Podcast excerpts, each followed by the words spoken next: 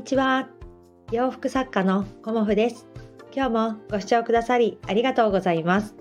コモフのおしゃべりブログでは40代以上の女性の方に向けてお洋服の楽しみ方と私の挑戦についてお話しさせていただいています。今日はですね踏み出してみたら険しかったっていうようなお話をさせていただこうと思います。と私はねあの少し前にこうね一歩踏み出してあの新しい挑戦というかね新しい環境に身を置いてみたいというようなお話をさせていただいたかと思うんですがまあねたくさんの方に聞いていただきこうね応援していただいてすごくねあのワクワクドキドキっていうような気持ちで一歩踏み出してみました。うん、で一歩踏み出してみたらあのまあね自分が想定してなかったこう困難なあのことに、まあ、とりあえずぶつかったんですよね。まあそうだろうね。そんなに簡単にあの一歩は踏み出したって言ったとしてもね2歩目3歩目とは進めないだろうなっていうのをあのガツンとねあの打たれた感じでああそういうことかっていうふうなことを感じました。うん、でそれを踏まえて、まあ、私自身ねちょっと甘かったのかなっていうのも感じてまああの甘いっていうところはねあのまだ経験してないし見たこともなかったからあの自分の想定内でこういろんなことをね解釈してたし考えてたからだなっていうのもすごく感じたしあの相手があることで成り立つお仕事だからもうちょっとねあの自分なりに深くあの考えていかなきゃいけないなっていうのを改めてあのここ数日で感じました。でもそれは動いてみたから分かったことであって動かないでね頭の中でこうああだこうだ考えていたらこれにも気づかなかったし、まあ、うん最初から？あのあこれかっていうことがねあの分からなかったからね、うん、だからいいこれは経験になるなっていうふうには思っています。でその時にあのふとね浮かんだのがコモフはリブランディングをする時期に来ているのかもしれないっていうふうに私は思いました。うん、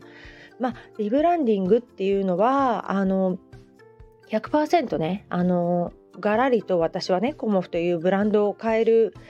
のではなくこう新しいラインナップを作る時期ではないかなっていうふうに今は思っています。でこのままあの私がやっていく中でやっぱり成長がね見込めないとあのついてきてくださる方にもこうねあの十分にこう還元できないしあのやっぱりこう何か行動したいって思った時に行動できる環境とやっぱり資金がないと、ね、あの全国に行きたいって言ってるのにもかかわらず全国に行くじゃあ交通費ありませんとかなっちゃうとあの何も実現できないなっていうのがあるのでそういうところも含めあの私はねリブランディングする必要があるかなっていうのをあの感じました。でそのリブランディングについてあの昨日ねこうノートにもうびっしりねバーって全部書き出したんですよ。うん、で書き出してでたまたま昨日ねあの裁断していたものを渡す日だったんですよね私のパートナーに。で、あの、そのお友達にも、あの、そのことを、まあ、話してどう思うっていうねこれからの、あのー、先コモフについて、まあ、私はこの方針でやっていきたいと思うんだけれどもどう思うっていうようなことをねあの話してでまあそのお友達はねもうあのとても優秀なあのコモフのナンバー2なので だからいつもあの私についてきてくれるんですよね。うん、あの彼女はあの私はこうやりたいとかっていうことではなくタカちゃんのそのあの道に一緒についていきたいっていうふうにいつもね言ってくれるんですよ。うん。だからそういうあの友がいる、うん、一緒に仕事ができるっていうね。あのこう仲間がいるっていうことが何よりね私がこう前にこう一歩進める最大のねあの力なんだなっていうふうに思いました。改めてね。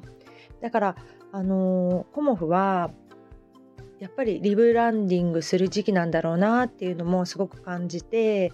でいろんなあの展示会とかあの委託のねこうお送りするお洋服だとかそういうのもあの今まで考えていたようでまだまだそこに対するこの落とし込みがね足りなかったなっていうのもすごく感じました。うん、ですそういうのを感じる時っていうのはあの売り上げが落ちてる時だよね。うん、で売り上げが落ちてる時にあなんで売れなくなっちゃったんだろうなっていうふうに考えた時にまたそこのあのイベントとかねあの個展でもそうだけどそこにいらっしゃるまずお客様はどうかなっていうことをあの今一度ねあの自分の中でこう思い浮かべていくんですよね。で何でもあのこうね今の状態は作ってくださる方がありがたいことにいらっしゃるから小物もね何でもこれやりたいこれ作りたいっていうものをまあ、どんどん作っていけばいいという段階ではなくてその先のお客様が何を求めているか、うん、そういうこととかあとどういう方にあのお届けしたいかっていうことでもあの変わってくるなっていうのをあのすごく感じています。うん、でそれは、まあ、あのターゲットとコンセプトとっていうようなことをあのブランドだったらね当たり前だっていう、まあ、感じで思われる方もいらっしゃるんだけれども、えーと、ブランドとしての大きなコンセプトとか、まあ、お届けしたい方ですよね。とは別にまた個々のこのお届け先に対してももうちょっと細かくあのどんなものをお届けしていくかっていうことをね改めてあの今練り出しているというかあのやっています。うん、だから今あのちょっとコモフのねメンバーさんにはお仕事に関するご連絡とかもちょっと待ってもらってるっていうところもあるんだけれどもこうきちんと方向性を決めて私のブランドはこうやって動いていきますっていうことをリブランディングする時期がねあの来たかなっていうのを昨日ねまあ、まじまじと感じましたね。うんでやっぱり道が険しければ険しいほどやっぱりきちんと自分が最終的にここに進みたいっていうのがないと迷っちゃうんだよね。相手によって相手がこう言ったからじゃあこっちかなとかにはなっちゃうのでそこをまあきちんと自分として決めていくべきだなっていうのも感じたんですよね。で多分3年くらい前かなあのこうハンドメイドとかビジネスコンサルをあのガチでやってくださっている方にあのお会いしたことがあって、まあ、コンサルを受けたわけではないんですけどその方とこうお会いする機会があってあのお話をねさせていただいたことがあったんですよ、まあ、立ち話ではあるんですがその時にあのそういう考えであるのならばリブランディングをするべきですよっていうことをあのアドバイスいただいたんですよ。でその時にリブランディングするべきなのかとかね。あの今のあのコモフのままで行くのがいいのかなとかすごく悩んでいて私ね。でそのリブランディングにその時は踏み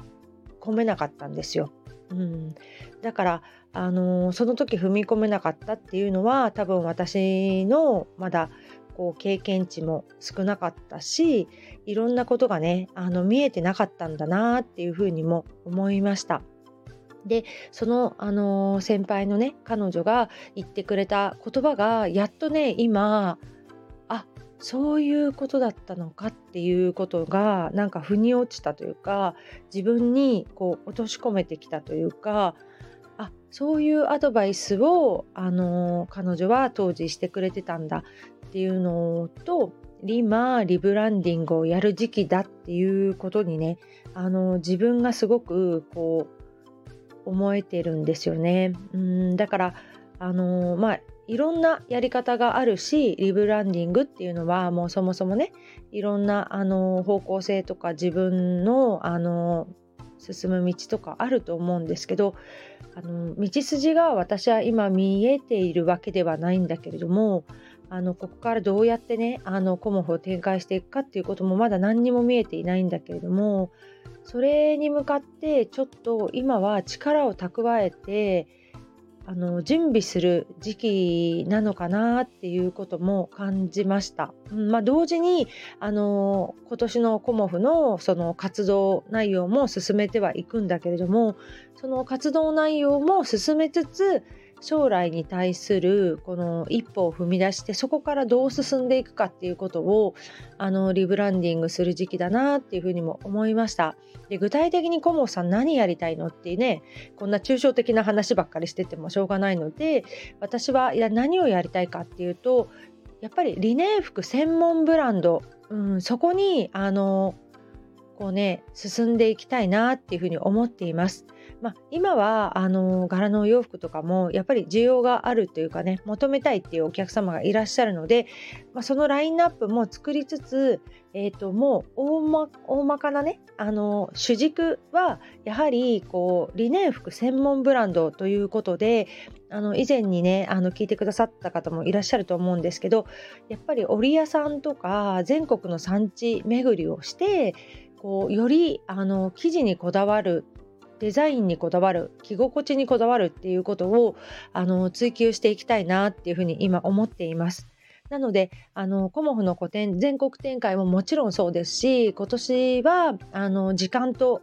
ね、お金をかけてこう織屋さん巡りあのしていきたいなと思っています。そして私の地元ね遠州浜松もやっぱり織物の町なんですよね。子供の頃から繊維の町、織物の町、遠州織物というものがあるので、早速ね、あのー、来週、